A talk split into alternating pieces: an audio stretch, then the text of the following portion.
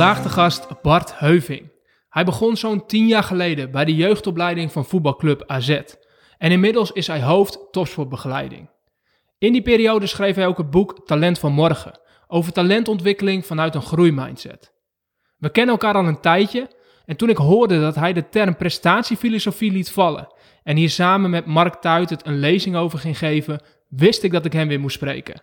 Want wat is prestatiefilosofie? En wat heb je eraan als ondernemer en prestatiegerichte professional?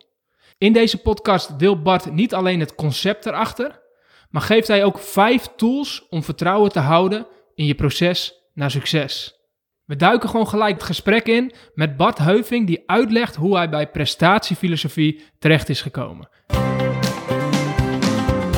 Uh, allereerst, ik merkte, ik heb eerst bewegingswetenschappen gestudeerd. Toen dacht ik, ik wil nog meer leren over mentaal. Ging toen psychologie studeren. En eigenlijk waar ik me aan stoorde is dat in de psychologie vaak dingen als interventie werden gezien. Je moet dit, dit doen als er een probleem is. Ik heb je deze interventie en dan is het weer. Terwijl ik veel meer dacht, ja, ik wil helemaal niet een interventie. Ik wil eigenlijk een bepaalde manier van, van denken en doen ook aanleren. Hè.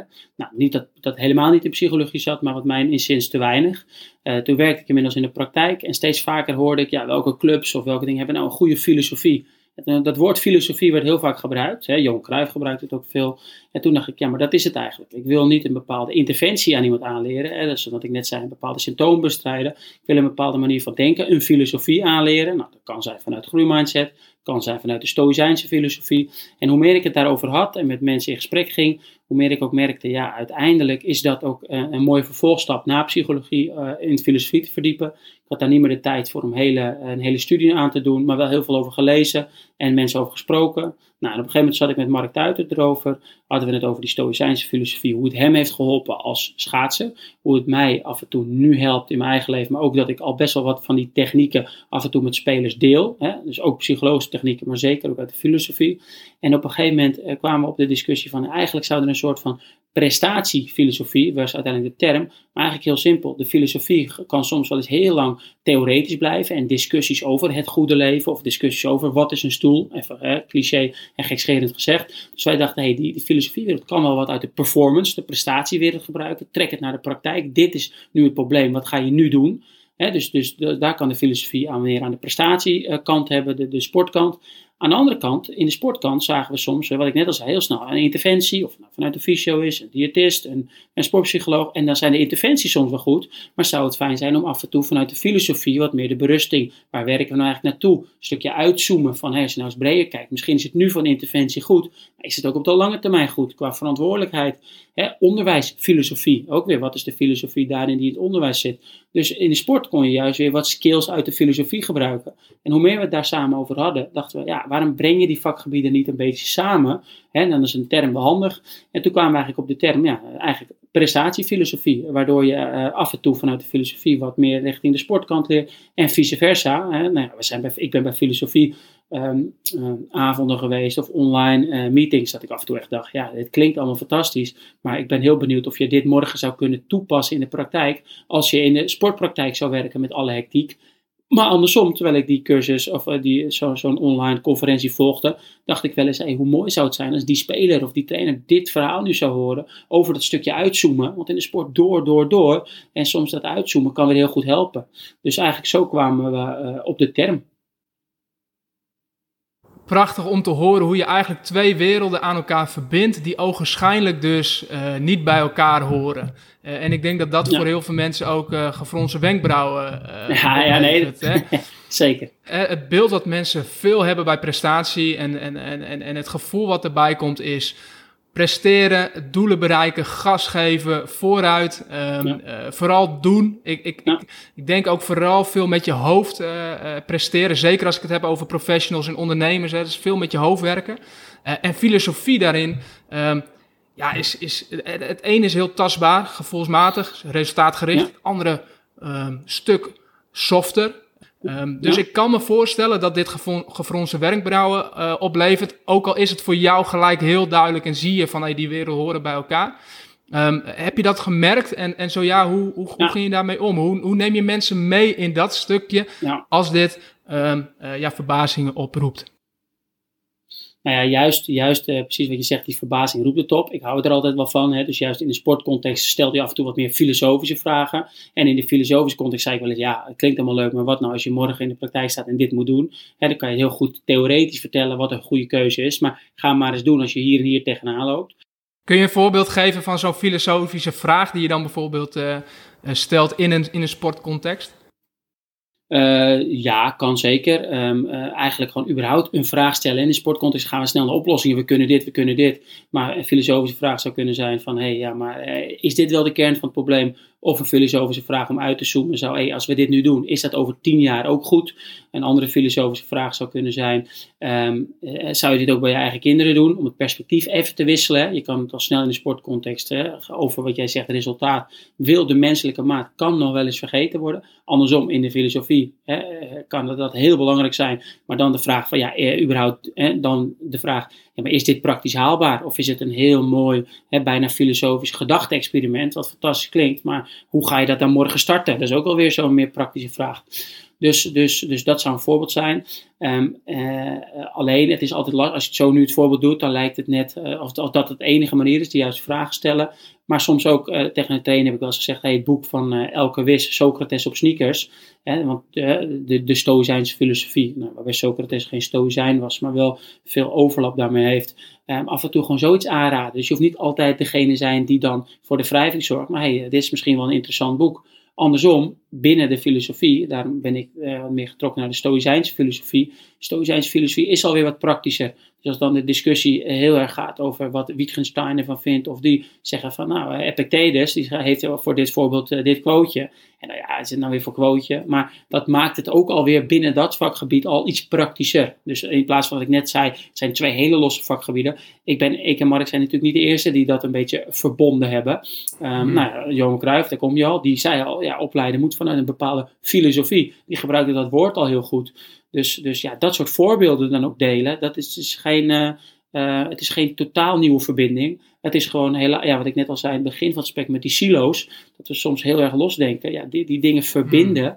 ja, dat, dat, dat roept gefronste wenkbrauwen op, dat roept soms irritatie op. Maar vaak na een tijdje krijg je ook juist daardoor weer hele uh, mooie gesprekken, maar ook mooie inzichten. Dat iemand wel eens denkt, ja, eigenlijk is het ook eigenlijk zonde dat we helemaal zo inzoomen. En moeten we even iets meer, ja, onder andere wat in de filosofie natuurlijk vaak uh, buiten komt. Ja, stel jezelf af en toe gewoon de vraag bij bepaalde aannames die je doet.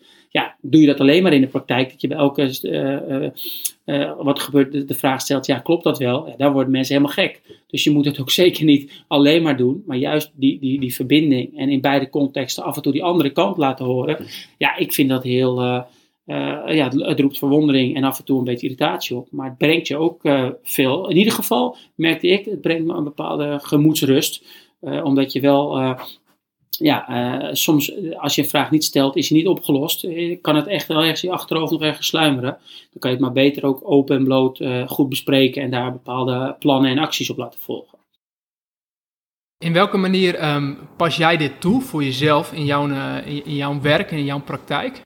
Um, ja, eigenlijk twee dingen. Uh, allereerst hoe ik zelf eigenlijk heb ik heel veel aan die principes van de Stoïcijnse uh, filosofie gehad. Omdat er heel veel op je afkomt in de sport. Van, hoe focus je op de dingen waar je invloed op houdt. Dat is een belangrijk principe. En leg je de dingen naast je neer die op je afkomen maar waar je geen invloed op hebt. Zonder dat je daar heel erg van gaat balen. Want ja, nogmaals, als je er geen invloed op hebt, is het eigenlijk zonde van je energie. Dus dat is echt hoe ik het zelf doe. En hoe vaker ik bijvoorbeeld in gesprek met spelers was, en dat ik een speler bijvoorbeeld heel erg baalt dat hij wissel zit, dat hij geblesseerd is, dat er iets gebeurt omdat het niet lukt terwijl hij veel oefent. En dan uitleggen van, hey, eh, zelf gebruik ik hè, dat principe van je hebt een middelste cirkel. Hè, Kofi heeft die, denk ik, vanuit de Stoïcijnse filosofie ook. Je hebt die middelste cirkel waar je invloed op hebt. Daar richt ik me heel veel op. En de cirkel daaromheen kan je wel een beetje betrokken zijn, maar heb je geen directe invloed op. Hè? Dus moet je toch echt leren om dat wat naast je neer te leggen, omdat je anders helemaal gek wordt van alles wat er kan gebeuren of hoe oneerlijk het is. Ja, dan wordt het eigenlijk wel de wisselwerking. Doordat je dat zelf vaak toepast, kan je dat ook makkelijker bespreken. Want iemand voelt, het is geen, komt er weer, trucje of interventie die tegen jou zegt dat je moet doen. Nee, je kan echt, echt eigenlijk uh, ja, echt een, een, verbindend gesprek aangaan. Hoe doe je dat zelf? En daarmee ook iemand eigenlijk de tip geven, bijvoorbeeld de opdracht. Nou, vul die cirkels eens voor jezelf in. Dus het helpt jezelf, maar ook zeker in, hoe je anderen helpt. Als ik zo naar je luister, dan um, komt bij mij heel erg het gevoel op dat het continu hierin zoeken is naar de juiste balans tussen ja. die, die, die twee. En waar het, waar het volgens mij dan elke keer om gaat is als je tegen een obstakel aanloopt of tegen een probleem aanloopt, onze neiging vanuit hoe we opgevoed zijn en wat we tot nu toe geleerd hebben en vanuit de psychologie misschien, is het gevoel en de neiging om te zeggen: ik moet het oplossen. Ik moet, er, ik, eh, ik moet het een plek kunnen geven. Het moet, het moet kloppen in het geheel. En ik moet er een heel duidelijke oplossing voor hebben. Ja. Ehm, terwijl dat de filosofie veel meer gaat over: hey, onderzoek het eens, zonder dat je het gelijk moet oplossen. Ja, precies wat je nu zegt. Dat is een heel mooi hè, boek ook opgeschreven: Het obstakel is de weg. Dus waar je vroeger bij een obstakel dacht, daar moet ik doorheen. Hè? Of, of, of uh, waarom moet mij dit gebeuren? Als je wat meer in de klaagmomenten zit, uh, leg dat boek heel mooi uit. Je kan ook in plaats van deze, hè? Uh, het obstakel is tegen mij en wat verschrikkelijk, is het obstakel is de weg. hey, wat kan ik uiteindelijk er ook aan hebben? Als ik me niet tegen dat obstakel, maar hè, filosofie is voor mij ook perspectiefwissel. Ik ga zo, hey, als ik dat obstakel is er nog steeds, wat kan het mij ook leren over me persoonlijk? Wat kan het mij ook leren uh, over als ik daarmee ga oefenen, dat ik bijvoorbeeld uh, kalmer word in die situaties? Dus ja, nee, het is voor mij, uh, dat, is in ieder geval het boek. Een andere heel simpel, want anders lijkt het net of het alleen dat boek is waar ik reclame voor maak. Um, er is een hele vette video van Alan Watts, die staat op YouTube en dat is The Chinese Farmer. Um, en die zegt ook, we zijn heel snel geneigd in de praktijk te oordelen, dit is goed, dit is slecht. Zegt de filosofie, ja, dat weet je niet. Als je perspectief verandert, bijvoorbeeld op de lange termijn, is iets dan nog wel goed of slecht? En probeer, nou daar gaat eigenlijk stoïcijnse filosofie ook al wat meer naar meditatie en mindfulness minder te oordelen. Zoom even uit en denk niet meteen labelen het als dit is goed of dit is slecht. Als je een beetje uitzoomt, misschien is het dan voor je gevoel nu wel slecht, maar kan het op de lange termijn wel goed zijn. Nou, dat videootje, hè, bijvoorbeeld naast zo'n boek, zo'n videootje met iemand bekijken of opsturen, dat is iets, uh, ik zag ooit het videootje en ik dacht, hé, hey, dat is fantastisch, ik oordeel ook heel snel. Ja, heb ik ook dat videootje wel eens opgestuurd. Nou, toevallig is nu een hele vette docu, The Man in the Arena, van Tom Brady. En uh, aflevering uh, eh, 9, die heet Maybe. Want het hele idee van die Chinese farm, en zoek hem vooral op, is juist dat je niet meteen moet zeggen: dit, dit gebeurt, oh dat is goed of slecht. Dan zegt de Chinese farmer: maybe. En dat klinkt voor heel veel mensen van: hey, maybe, wat is het nou? nou kijk absoluut dat videootje. Toen ik dus zag dat Tom Brady dat ook gebruikte, toen dacht ik, ja, hij is dus ook een voorbeeld. Kijk, eh, prestatiefilosofie is niet nieuw. Er zijn heel veel sporters die juist filosofische inzichten hebben gebruikt om beter te presteren. Net als dus weer filosofen eh, soms juist die praktijkgerichtheid vanuit meer de performance, prestatie of sport hebben gebruikt om het eigenlijk wat, ja, wat praktisch toepasbaarder te, uh, te maken, waar je er ook echt wat aan hebt in je dagelijks leven. Ja, en mooi dat je die bronnen allemaal benoemt. Uh, want dat zegt ook veel over jou en over um, hoe jij dit onderwerp aanvliegt. Um, zoek het naar input, zoek het naar praktische voorbeelden uh, vanuit boeken, vanuit video's. Uh, en uiteindelijk gaat filosofie natuurlijk over wijsheid. En dat verzamel je ook door zelf ervaringen op te doen, maar ook vooral ja. te leren van anderen en dat, en dat vervolgens te vertalen en toe te passen. Dat is het. En, en op een gegeven moment heb ik heel veel over gelezen, online congressen. En op een gegeven moment dacht ik, ik ga een opleiding doen van 4,5 dag bij het ISVW was dat.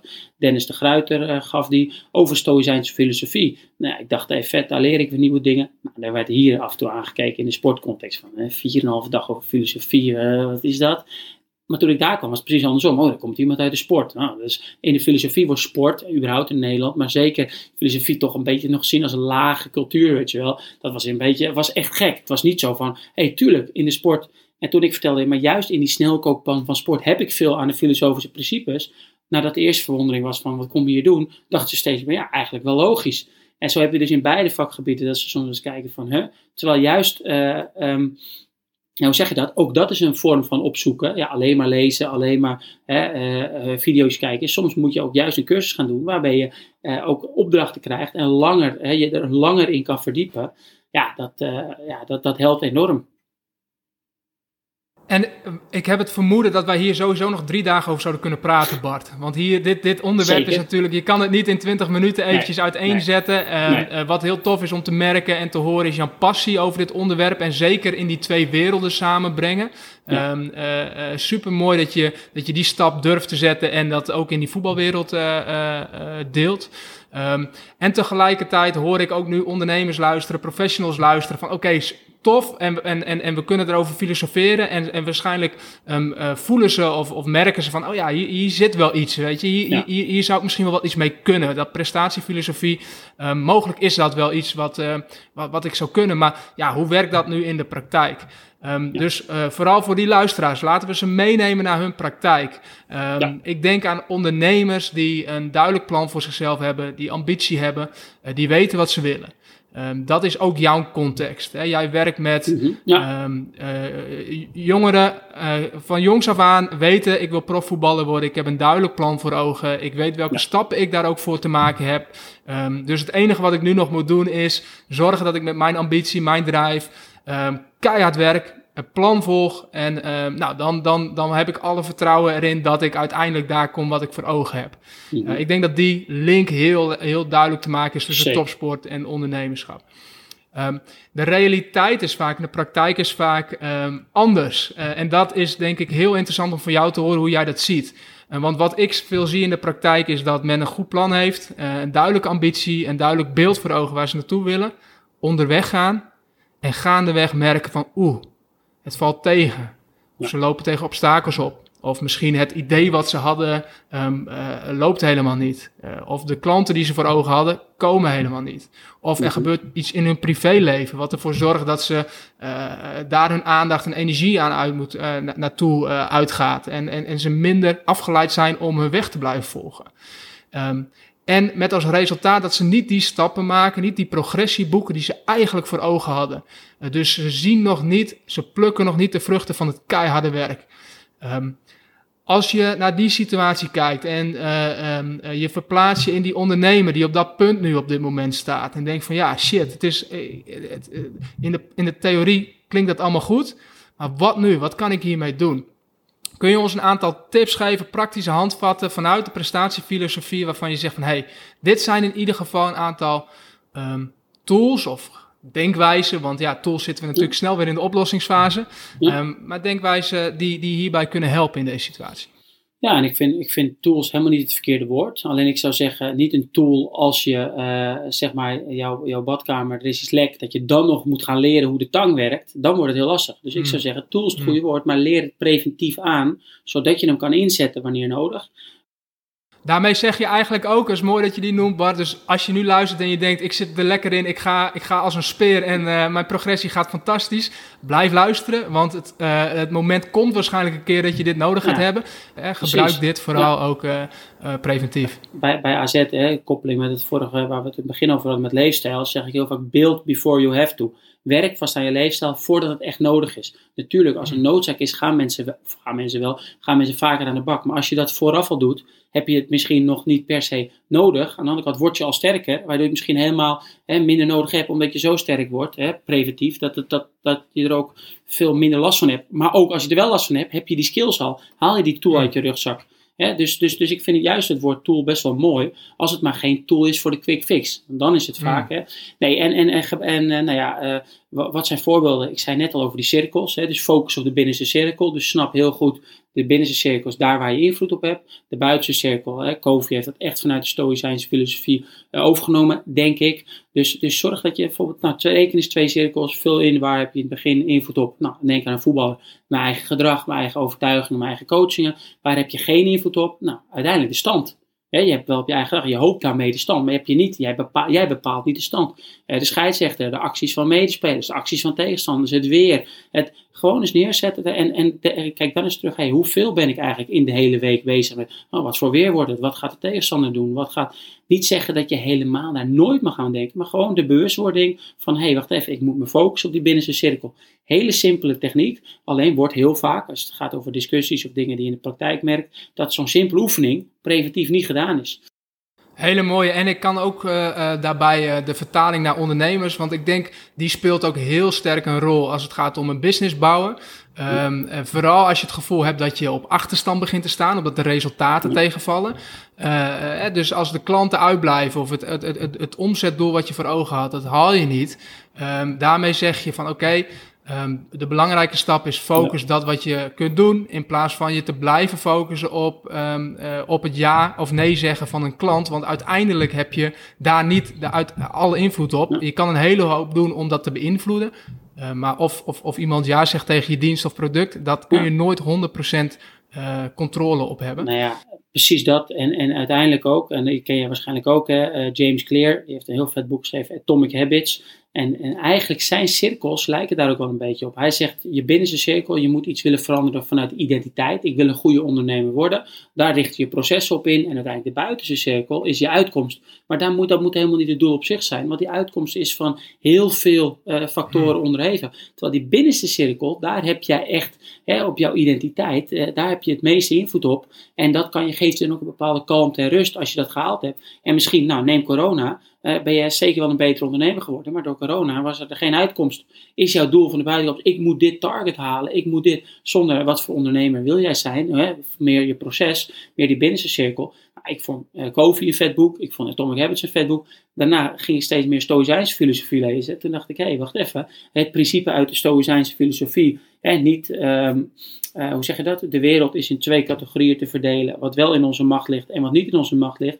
Quoteje van Epictetus, een van mijn favoriete filosofen. Toen dacht ik, hé, hey, hier komt het eigenlijk in samen. En, en ik kende conceptueel wel dat soort quotejes en dat soort modellen. Maar als je het dan echt zelf gaat inzetten. Ik kreeg zelf op een gegeven moment uh, last van een soort oogaandoening. Waardoor ik een soort constante druppel in mijn oog zag. Toen werd ik even conceptueel, snapte ik dit wel. Maar ik was heel erg mee bezig. Dit mag toch niet? En wat vervelend. En ik kan dit niet meer. En hè, Terwijl ik toen dacht, ja, wacht even, uh, ik heb er geen invloed op. Ik kan er maar beter voor zorgen dat ik er op een bepaalde manier mee leer leven. In plaats van dat ik elke dag mezelf afvraag, waarom uh, is mij dit overkomen? En dan nadenken van, hé, hey, waar ben ik nou? In welk gedeelte van de cirkel zit ik?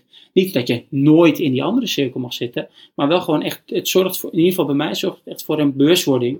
En zeker, nou ja, als het bij mij werkt, of bij een ondernemer of bij sporten, er zijn veel meer parallellen en raakvlakken tussen die vakgebieden, die contexten dan we vaak denken.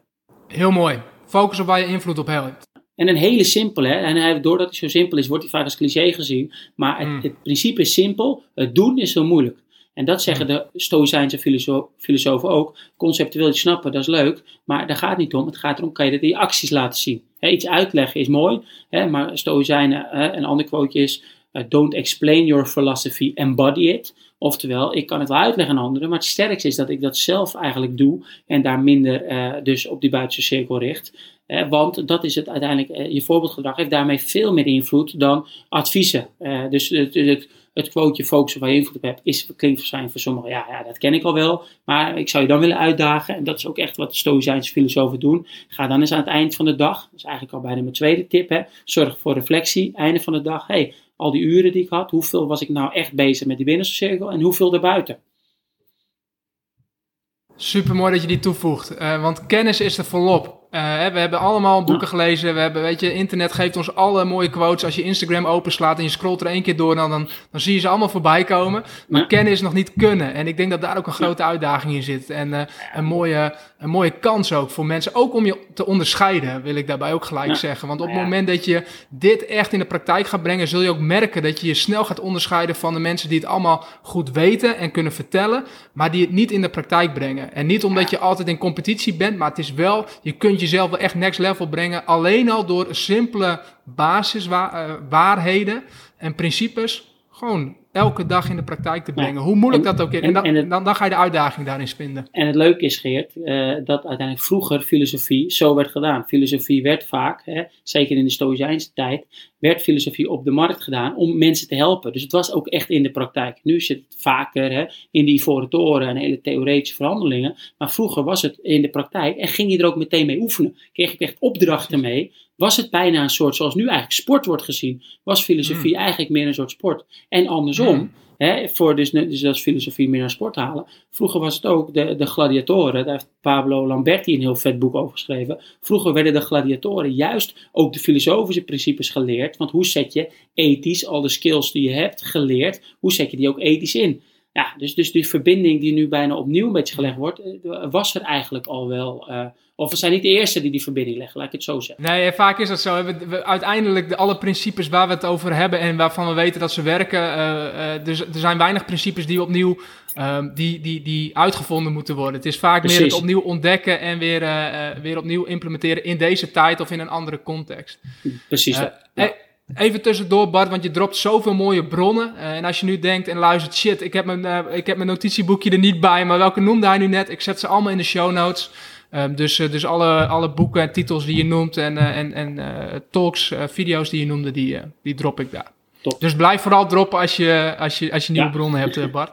Ja. Verzamelijk ze allemaal. Ja, ik, ik, ik blijf droppen en dat zegt ook alles eigenlijk. Uiteindelijk is dat een zoektocht en je leert van iedereen. Alleen hoe voeg je hmm. het samen wat voor jou werkt? En ook door weer te delen van kijken, er zijn wel vaak uh, bepaalde dingen die mij geholpen hebben. denk ik, ja, dat, dat zou ook best wel eens anderen kunnen helpen. Mooi. Hey, we hebben twee, uh, twee tips. Heb je nog meer uh, tips waarvan je zegt van hey, dit, dit, hier zo, hiermee kun je het echt praktiseren. Hiermee kun je die want jij noemde net even James Clear. Daar komt voor mij altijd de, de vallei der teleurstelling die hij daarin noemt. Hè? Dus de, de, de periode waarin je voelt van... hé, hey, ik begin nog niet de vruchten te plukken van het harde werk wat ik heb.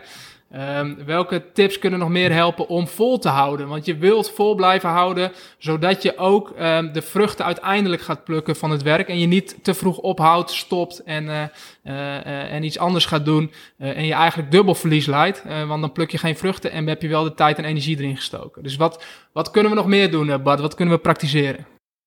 Zoom uit voor kalmte. Ik merk heel vaak mm. dat, nou, ook hoe jij hem net zegt, maar ook daarvoor, dat je soms helemaal, je wil dit bereiken, je wil, dus je focus waar je invloed op hebt, betekent niet dat je niet iets bepaald resultaat wil. Dus je bent zo bezig met ik wil dit, ik wil dit, ik wil dit. En, maar als je je niet af en toe uitzoomt, dan zie je ook niet het brede plaatje. Dus uitzoomen voor kalmte. Nou, die tip kreeg ik ooit van Donald Robertson, eh, een andere eh, Stoïcijns filosoof, of in ieder geval Stoïcijns, uh, iemand die de Stoïcijns filosofie toepast. Ik zei, ja, hoe zorg je dan in de praktijk, in het voetbalveld, als je bijvoorbeeld een eigen goal hebt gemaakt, of als je hè, ruzie met iemand, hoe zorg je dan dat je uitzoomt? Want ondertussen gaat de wedstrijd wel door, dus het moet, je hebt niet de tijd om even 10 minuten uh, te zeggen, jongens, ik ben even 10 minuten aan de kant, ik zoom even uit, kom daarna weer terug.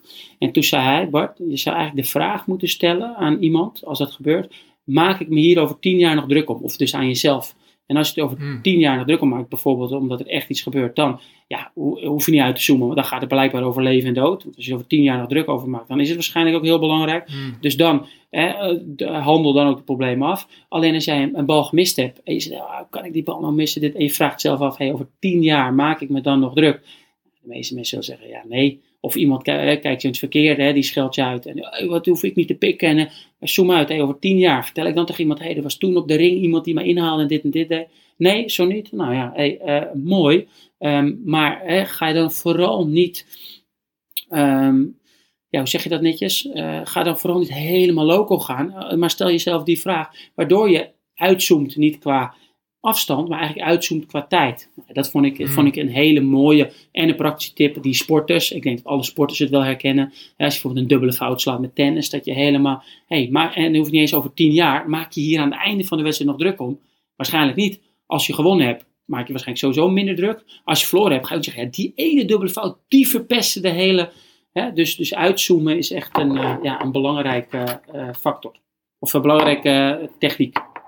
Heel mooi. Mooi dat je die noemt. Uh, en ik denk voor veel ondernemers ook herkenbaar. Uh, en daarin gaat het vaak over: um, kun je ook uit je operatie stappen? Hè? Kun je ook even uit het werk stappen? Want als ondernemer zitten ze volle bak gedoken in, in, in, in dat wat je op dat moment aan het doen bent. En je voelt een hoop, hè? Je, hebt, je, hebt, je draagt een hoop verantwoordelijkheid. Uh, je, je zet vaak je ziel en zaligheid in dat wat je doet. Um, uh, net als een voetballer, net als een sporter. Uh, en er gebeurt, een, gebeurt veel als je aan het spelen bent en als je ergens vol ingaat. Kun je ook even eruit stappen. Kun je ook even dat rustmoment pakken.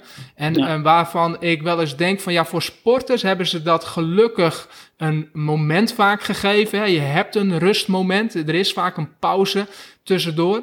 Uh, en die sluit er bij veel ondernemers vaak in, vooral als ze het gevoel hebben dat het slecht gaat of dat ze, uh, uh, dat ze nog niet de vruchten plukken die ze willen plukken. Dus dat gaan ze eigenlijk nog harder werken, waardoor het ja. uitzoomen eigenlijk nog veel minder ja. makkelijk wordt, want ze hebben geen gekaderd rustmoment. Nou ja, fantastisch hoe je het zegt. dus dat zit zeker meer in de sport aan de andere kant, Geert, dus dat kan de, de, uh, de business of bedrijfsleven van sport leren. Aan de andere kant, bij sport zit dat moment er wel, die pauze en dingen. Maar uh, toen ik zelf tenniste, heb je heel veel pauzemomenten. Alleen, hoe train jij iemand dat hij ook de juiste dingen doet in die pauzemomenten? Dus een hmm. pauzemoment aan zich los het niet op. Het gaat erom wat je in Hmm. dat pauzemoment doet. Hetzelfde met visualiseren. Ik bedoel, ik heb ook eh, ooit The Secret gelezen, maar waarom ik op een gegeven moment dacht, ja wacht even, Secret, het moment, het visualiseren aan zich, eh, gaat het niet dichterbij brengen. Alleen als jij visualiseert waardoor je de mogelijkheden ziet, waardoor je in de praktijk op een gegeven moment denkt, hé, hey, maar dit en dit ga ik doen, dan wordt het van visualiseren ook naar gedrag.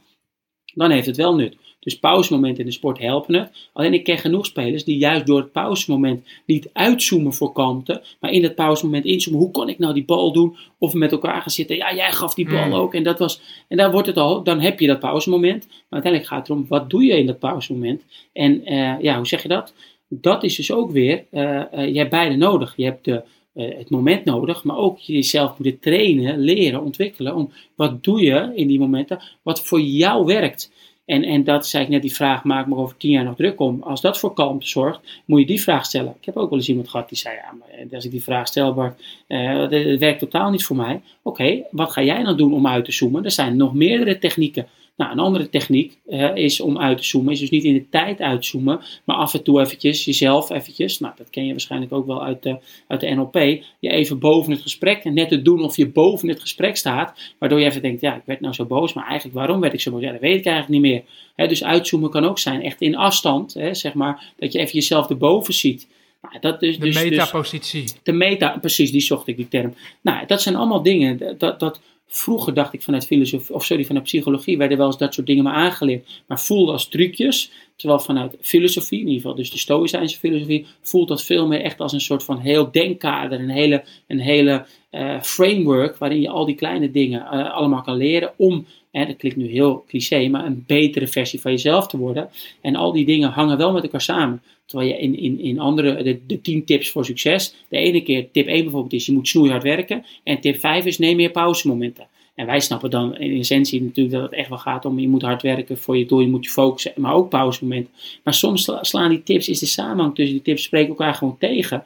En dat vind ik mooi uit de Stoïcijnse filosofie. Ik filter even deze principes en tips eruit. Maar er is geen handboek met dit zijn de, eh, de tips. uiteindelijk als je de bronnen leest, kan je zelf ook bijvoorbeeld uit quotejes. Ik, ik heb heel veel, hè, dat is mijn, eigenlijk mijn laatste tip eh, of principe. Ik gebruik heel veel quotejes uit de Stoïcijnse filosofie die voor mij werken. En en, en nou, ik zal er één, eh, voorlezen, die ik heel veel eigenlijk ehm, gebruik. Net zo had ik al die over ehm, eh, eh, de categorieën, hè, invloed en niet-invloed. Deze ook van Epictetus. Niet de dingen zelf maken de mensen van streek, maar hun denkbeelden erover. Nou, eerst dacht ik ook weer, een beetje cliché-quoteje. Maar later heb ik hem ook echt ergens opgeslagen. Waarom? Ik merkte ook van, hey, ik voelde me heel snel van streek. Tot ik besefte van, hé, hey, wacht even, dat is ook mijn filter, mijn gedachten, mijn zelfspraak die ik eroverheen leg. En ik heb ooit de, het 5G-model uitgelegd gekregen van iemand. Vond ik een hele mooie interventie voor als ik ergens tegenaan liep. Hè. Dus uh, Het is gebeurtenis. een psychologisch eh, model. Psychologisch hè? model. eh, de, de, de 5G staat voor gebeurtenis, gedachte, gevoel, gedrag, gevolg. En dan zeggen ze eigenlijk juist op dat gedachten, gebeurtenissen blijven gebeuren, maar welke gedachten je tegen jezelf zegt, hè, of je preventief al treedt, of op dat moment als die spontaan ook komt, dat je jezelf een, helpende gedachte geeft, daarmee probeer je eigenlijk die denkbeelden een beetje te veranderen. Nou, ik ken dit 5G-model, maar juist toen ik in de Stoïcijnse filosofie dit quote van Epictetus las, kwamen die samen. Hey, 5G is niet een trucje, is niet een interventie die ik af en toe kan inzetten als ik me gestrest voel. Nee, dat is eigenlijk, kan je op alles inzetten. En, en zo um, um, werd dat ook eigenlijk een, voor mij een, een, principe wat ik steeds vaker ging gebruiken. En op een gegeven moment zei het ook van, hè, maar uh, hoe doe jij dat dan als dit en dit gebeurt? Ik zeg, nou, durf dus niet meteen te denken, oh, dat doet diegene om mij. Neem bijvoorbeeld feedback. De gebeurtenis, ik krijg feedback. Dan kan ik denken, oh, doet diegene, zie hij mag mij niet. En waardoor ik mijn gevoel boos word. Wat wordt mijn gedrag? Nou, uh, moet je naar jezelf kijken of hey, uh, je moet altijd mij hebben. Stel nou, diegene geeft dezelfde manier feedback. Maar ik heb de gedachte, hé, hey, wat fijn. Hij spendeert tijd aan mij om me te helpen. Is mijn gevoel misschien dankbaar? Is mijn gevolg, sorry, is mijn gedrag misschien, hey, kan je er iets meer over vertellen? Of, nou ja, mooi dat je het zegt, fijn dat je me helpt, maar ik zie het niet zo. Hè? Gevolg is dan dat je niet meer in, deze komt. Nou, en, en, en dat is voor mij het stukje, zeg maar, ook de verantwoordelijkheid nemen. Niet dat alles maar goed is en dat je alle gebeurtenissen moet goed praten. Eigenlijk de fout, veel mensen stoïcijnse filosofie zien. Oh, dan mm. accepteer je maar alles. Hè, Dennis mm. de Gruiter, uh, iemand die me ook veel uh, bij die cursus bij ICW heeft geleerd, heeft een hele vette quote, die ik dus nog steeds gebruik. Stoïcijnse filosofie is accepteren van de werkelijkheid, maar je nergens bij neerleggen. dus je accepteert dat gebeurt. Je gaat niet vechten tegen, ja, het is oneerlijk dat het mij gebeurt. Nee, de realiteit is de realiteit. Stoïcijnse filosofie accepteert de realiteit, maar je legt die er niet bij neer. Je gaat vanuit die acceptatie, vanuit die kalmte, ga je handelen. En dat is eigenlijk wat sportpsychologie weer is. Is uiteindelijk, het is niet alles is goed of alles is. Nee, nee je gaat vanuit kalmte weer handelen voor het volgende punt. Nou, en daar zie je dat wat sportpsychologie en filosofie doet, eigenlijk voor mijn gevoel al best wel um, een overlap had. Heel mooi. En als je dus een ondernemer bent en, en, en nu struggelt of, of het zwaar hebt of, of, of, of, of voelt van ja, ik, ik weet niet zeker of dit proces, het, het juiste proces, of dit naar de juiste resultaten gaat leiden. En je zoekende bent naar de vertrouwen in het proces, dan kun je deze dus zo mooi meenemen. Uh, mooi dat je die noemt, Bart. Het, het, het gaat erom dat je leert accepteren. En accepteren klinkt vaak heel passief je, je accepteert maar gewoon, dus het interesseert je niet. Maar accepteren is vaak juist een hele actieve vorm. Is durven zien eh, wat er gebeurt, naar de realiteit durven kijken. Um, dus ook te mogen voelen uh, wat je voelt en die emotie te mogen voelen. Zeker, eh, juist. Uh, dat is de mooie nuance die je ook brengt. Want stoïcijnen wordt vaak in die hoek geduwd van... oké, je bent gewoon, je, voelt niks, je toont geen emotie. Ja. Dat hoor ik je niet zeggen in het accepteren. De, het acceptatiestuk is wel super belangrijk. En daarna kun je gaan kijken, wat kun je ermee gaan doen? ik, ik gooi altijd erin, stoïcijnen, uh, je moet juist de emotie de ruimte geven, alleen je moet je er hmm. niet door laten meeslepen. Maar juist als je de ruimte geeft, kan je net van daarna aan handelen ook makkelijker een plek geven dan dat je net doet of het er niet is. Of zeg van ja, nee, dat, dat is echt het verkeerd eigenlijk gebruik van het woord uh, uh, stoïcijns. En dan kom je wat mij weer terug naar sport, waar we natuurlijk ook een beetje mee begonnen. Sport is heel vaak emotie, omdat het je, je hartslag omhoog doet. Je kan winnen en niet alleen in de lange termijn, maar zeker ook in de korte termijn. Dus het roept bepaalde emoties op. Dus sport is juist eigenlijk bij uitstek het gebied waar je heel veel aan de principes in ieder geval uit de Stoïcijnse filosofie hebt. Maar juist ook een vakgebied waar ik nu vaak merkte dat filosofie en sport, of de filosofie en prestatie waar we over begonnen, eh, juist eigenlijk zo ver uit elkaar ligt. Maar hetzelfde en sport en ondernemen lijkt is niet precies hetzelfde, maar is ook weer vaak. De targets zijn zichtbaar, je bent zelf verantwoordelijk. Sport en ondernemen zien we wel de koppeling. Dus ook daarin, juist als ondernemer, heb je er wat mij betreft veel aan. Alleen ik zou altijd zeggen, ga, en nu hebben we natuurlijk ook wat principes gehad, maar ga vooral op zoek naar hè, welke principes haal jij uit de kennis en kunde die voorhanden is. Welke haal jij uit de boeken die voor jou werken. Hè, het, is, het moet geen dogma worden, je moet deze vijf principes doen, anders ben je geen stoïcijns filosoof. Nee, eh, het is veel meer kennis en kunde die er is. Ga, ga naar op zoek, ga naar uh, de bronnen en ga kijken hey, wat, hoe diegene hier reageert. Hetzelfde met de rolmodellen. Nou, dat is dan het laatste principe wat ik had voorbereid. Stoïcijnen hebben altijd een rolmodel, dat noemen zij de zagen. Als er iets gebeurt, vragen zij zich wel, hoe zou de zagen? Nou, sommigen zeggen dat het Socrates is, anderen gebruiken andere uh, Stoïcijnse filosofen. Maar in ieder geval, hoe zou een ideaal iemand reageren? Dat wil niet zeggen dat je perfectionistisch bent, dat je ideaal moet reageren. Maar het zorgt ook even van dat pauzemoment van je hoeft niet direct te reageren. Hey, wat zou die en die doen? Dat kan voor een actie, maar dat kan ook aan het einde van de dag. Hey, zou, hoe zou iemand reageren? Nou, naar de praktijk gooi ik heel vaak in, in sporten. Hé, hey, wat zou Ronaldo doen? Bart, mag ik dit en dit? Nou, weet ik niet. Ik ga niet ja of nee zeggen. Ik ga niet Hé, hey, wat zou Ronaldo doen? Dus ik, dus, zij stellen mij een vraag. Je stelt een vraag terug, maar je verandert wel het perspectief. En je haalt het hmm. perspectief naar Ronaldo. Ik zeg niet, jij moet doen als Ronaldo. Ik zeg niet dit. Maar alleen die vraag stellen, dat iemand denkt, ja, wat zou Ronaldo? Ja, ik denk dit en dit. Ik zeg, ja, ik denk het ook. Dus, nou, heb je wat mij betreft je antwoord. Ja, maar mag ik het doen? Ik ga het antwoord niet geven. Nou, de laatste dan sportvoorbeeld, Jurgen Klopp. Zei op een gegeven moment in een video, ja, vond ik echt fantastisch. Hij zegt, ik zeg niet tegen sporters, it's not allowed, it's not, doet hij ook dat vingertje. Hij zegt, ik vraag me alleen af, is het goed voor jouw prestatie?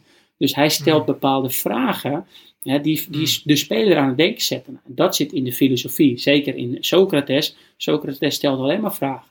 Ja, hoe mooi is het als je die skills ook als trainer-coach hebt? Betekent niet dat je alleen maar vragen moet stellen. Hey, je mag echt nog wel af en toe directief zijn. Of echt nog wel af en toe. Maar dat je het ook in je rugzak hebt. Hey, nu is het, lijkt het mij, ideale moment om even die filosofische hè, principes eh, naar anderen te doen. Maar zeker ook naar jezelf. Heel tof. Um, afrondend, tot slot, een beetje filosofisch eindigend. Uh, ik ben benieuwd hoe jij, uh, hoe je dit ziet. Maar als ik kijk, jij noemde net ook uitzoomen. Um, in hoeverre um, ja, zie jij ook datgene wat je doet en de mensen met wie je werkt, waarin het lijkt alsof dat wat je doet is, is het allerbelangrijkste, is het doel waar je, waar je dag en nacht voor opstaat, is, is profvoetballer worden. Uh, als je het vertelt ondernemerschap, het kan, ons, het kan onze volledige focus hebben, het kan ons helemaal in beslag nemen van hier zijn we mee bezig. Um, in hoeverre zie je uh, dat uiteindelijk als een middel om te groeien als mens omdat wat jij noemt, weet je, leer jezelf daarin kennen. Kijk wat werkt voor jou. Stel jezelf de vragen. Daar zit eigenlijk heel veel zoektocht, heel veel onderzoeken in. Um, hoe, hoe zie jij de verbinding tussen dat waarvan we het idee hebben van ja, dat is, onze, dat is, dat is het allerbelangrijkste. Dat dat misschien ook gewoon een onderdeel of een middel is van um, uh, uh, ons als mens zijn. Ja, een hele mooie vraag. En uh, nou, dan eindig ik niet met een Stoïcijnse filosoof, hoe hij zichzelf zou noemen, maar wel hoe ik hem echt zie. En dat ik Xavi, nu de trainer van Barcelona, maar hij was een speler. En je zegt het eigenlijk al goed, Geert. Het is niet of-of. Je kan nog steeds dit willen behalen, oftewel de Olympische Spelen of wereldkampioen willen worden, maar niet dat je dan over lijken gaat. Nee, want je wil dat doen, hè? je wil winnen, maar wel op een manier die ook past bij hè, wat voor jou belangrijke waarden zijn. Nou, de Stoïcijnen hadden vier waarden die voor hun heel belangrijk was. Ik zeg wel eens, ik zal niet zeggen, jij moet die vier waarden doen, maar ik zal wel zeggen, jij wil iets bereiken, maar welke waarden vind jij belangrijk? Dus eigenlijk hoe je dat wil bereiken. Want als jij zegt, hè, iedereen eh, zegt, wil je wereldkampioen worden? Ja, nou, uh, hè, als, je als heel dag vals speelt, eh, wil je dan worden? Nee, dan voelt het niet. Oké, dus dat zegt wel iets over hoe je wil, hè, qua waarde. Nou, Xavi zegt op een gegeven moment, in voetbal, the result is an imposter. You can do things really, really well, but not win. There's something greater than the result, more lasting, a legacy. En ik vind het een hele vette quote. Kijk, imposter ben ik het niet helemaal mee eens. Maar hij snapt dus heel goed... Het is bedrieger, hè? Daar staat, uh, daar staat precies, imposter. Precies, uh, ja. maar, maar, maar, ik snap de hele quote, de context, denk ik in ieder geval dat ik hem goed begrijp, zijn quote. Van natuurlijk, je wil dit. Maar er is één ding nog groter en dat is a legacy. En, en daarin kom je ook weer eigenlijk op Kruif, die ook zegt: natuurlijk wil je winnen, maar het gaat wel op een bepaalde manier wil spelen waar jij zelf, maar ook andere mensen trots op kunnen zijn. Ja, en dat vind ik mooi, want als je die twee kan verbinden, stel je haalt het dan niet, maar je haalt wel deze, kan je nog steeds kalm en tevreden zijn, ondanks dat je niet hè, precies hebt gehaald wat je altijd had willen halen. Terwijl als je dit haalt op een manier die helemaal niet bij jou past, is dus ook wel heel veel gebeurd, hoor je veel ook bij sporters zeggen. Ze hebben gouden plak, maar dat ze daarna helemaal in het niets vallen, omdat dit stukje helemaal niet besproken is. En met dit stukje, voor de niet-kijkers, bedoel ik dan hè, die waardes die, die, voor jou belangrijk zijn, hè, hoe je het wil halen. Dus, dus ja, ik, ik, ik, ik denk uh, niet of-of, maar het liefst en-en. Hmm. Heel mooi om mee te eindigen. Tot slot nog eventjes mensen uh, die nu enthousiast raken van alle kennis die jij dropt en er zo eventjes uitgooit en de quotes die je overal vandaan haalt. Uh, als ze jou willen volgen, als ze willen, uh, geïnspireerd willen blijven raken door de kennis die jij hebt en dat wat je vooral vanuit de voetbalwereld en de topsportwereld meeneemt, um, hoe kunnen we je volgen? Ja, ik zit op Twitter en op Instagram, Bart Heuving of Sport Mindset, een van die twee. Um, ja, en ik heb een boek geschreven over talentontwikkeling, niet per se over prestatiefilosofie, maar over, over groeimindset, waarin wel ook eigenlijk het idee waar we het net ook over hadden, niet gaan bouwen aan je mindset als het te laat is, maar veel meer wat je toch nog wel eens in sportpsychologie zit. Mensen gaan naar een sportpsycholoog als er problemen zijn. Hè, probeer ik in dat boek echt uit te leggen, hoe kan jij een sterkere mindset creëren bij je sporters, bij je werknemers, bij je leerlingen, zodat als zich problemen voordoen, ze juist vanuit die sterkere mindset er zelf beter mee om kunnen gaan. Is dat ook wel echt, uh, nou, hebben we vandaag niet de hele tijd over gehad, maar is wel echt een, uh, ja, een, uh, dat beeld before you have to zit daar heel erg in. En ook absoluut een aanrader. Hoeveelste druk zijn we nu, Bart, met dat boek? de vijfde druk is net uit. Vijfde druk, voorwoord ja. van Robin van Persie. Uh, ja, absoluut uh, uh, goud waard dat boek om, om die principes beter te leren kennen. En ook super praktisch weer gemaakt. Dus ook weer om te vertalen naar de praktijk. Nou, en dan het laatste, Geert, de, samen dus geschreven met Marco. En juist omdat ik toen net afgestudeerd was en theoretisch veel uh, dingen wist en wel eens deelde, zei Marco als profvoetballer, hij zegt Bart, als ik dit had geweten over groeimindset, dit moeten we, hier moeten we samen een boek over schrijven, want dit gaat mensen helpen. Dus ook weer die verbinding, in dit geval niet tussen filosofie en prestatie, maar veel meer tussen eigenlijk de wetenschap en de praktijk. Ja, als je, verbinden is daarin wel echt het woord voor mij. Als je die twee, als je meerdere werelden kan verbinden, dat, uh, ja, daar heeft iedereen wat aan. En dan komen er vaak mooie dingen uh, tevoorschijn. Of in ieder geval, vind ik zelf, hè. Absoluut, absoluut. En, en, en, en ik eh, ben het er helemaal met je eens. Ik ben blij en uh, uh, super dankbaar dat je deze kennis ook wilde delen in deze podcast.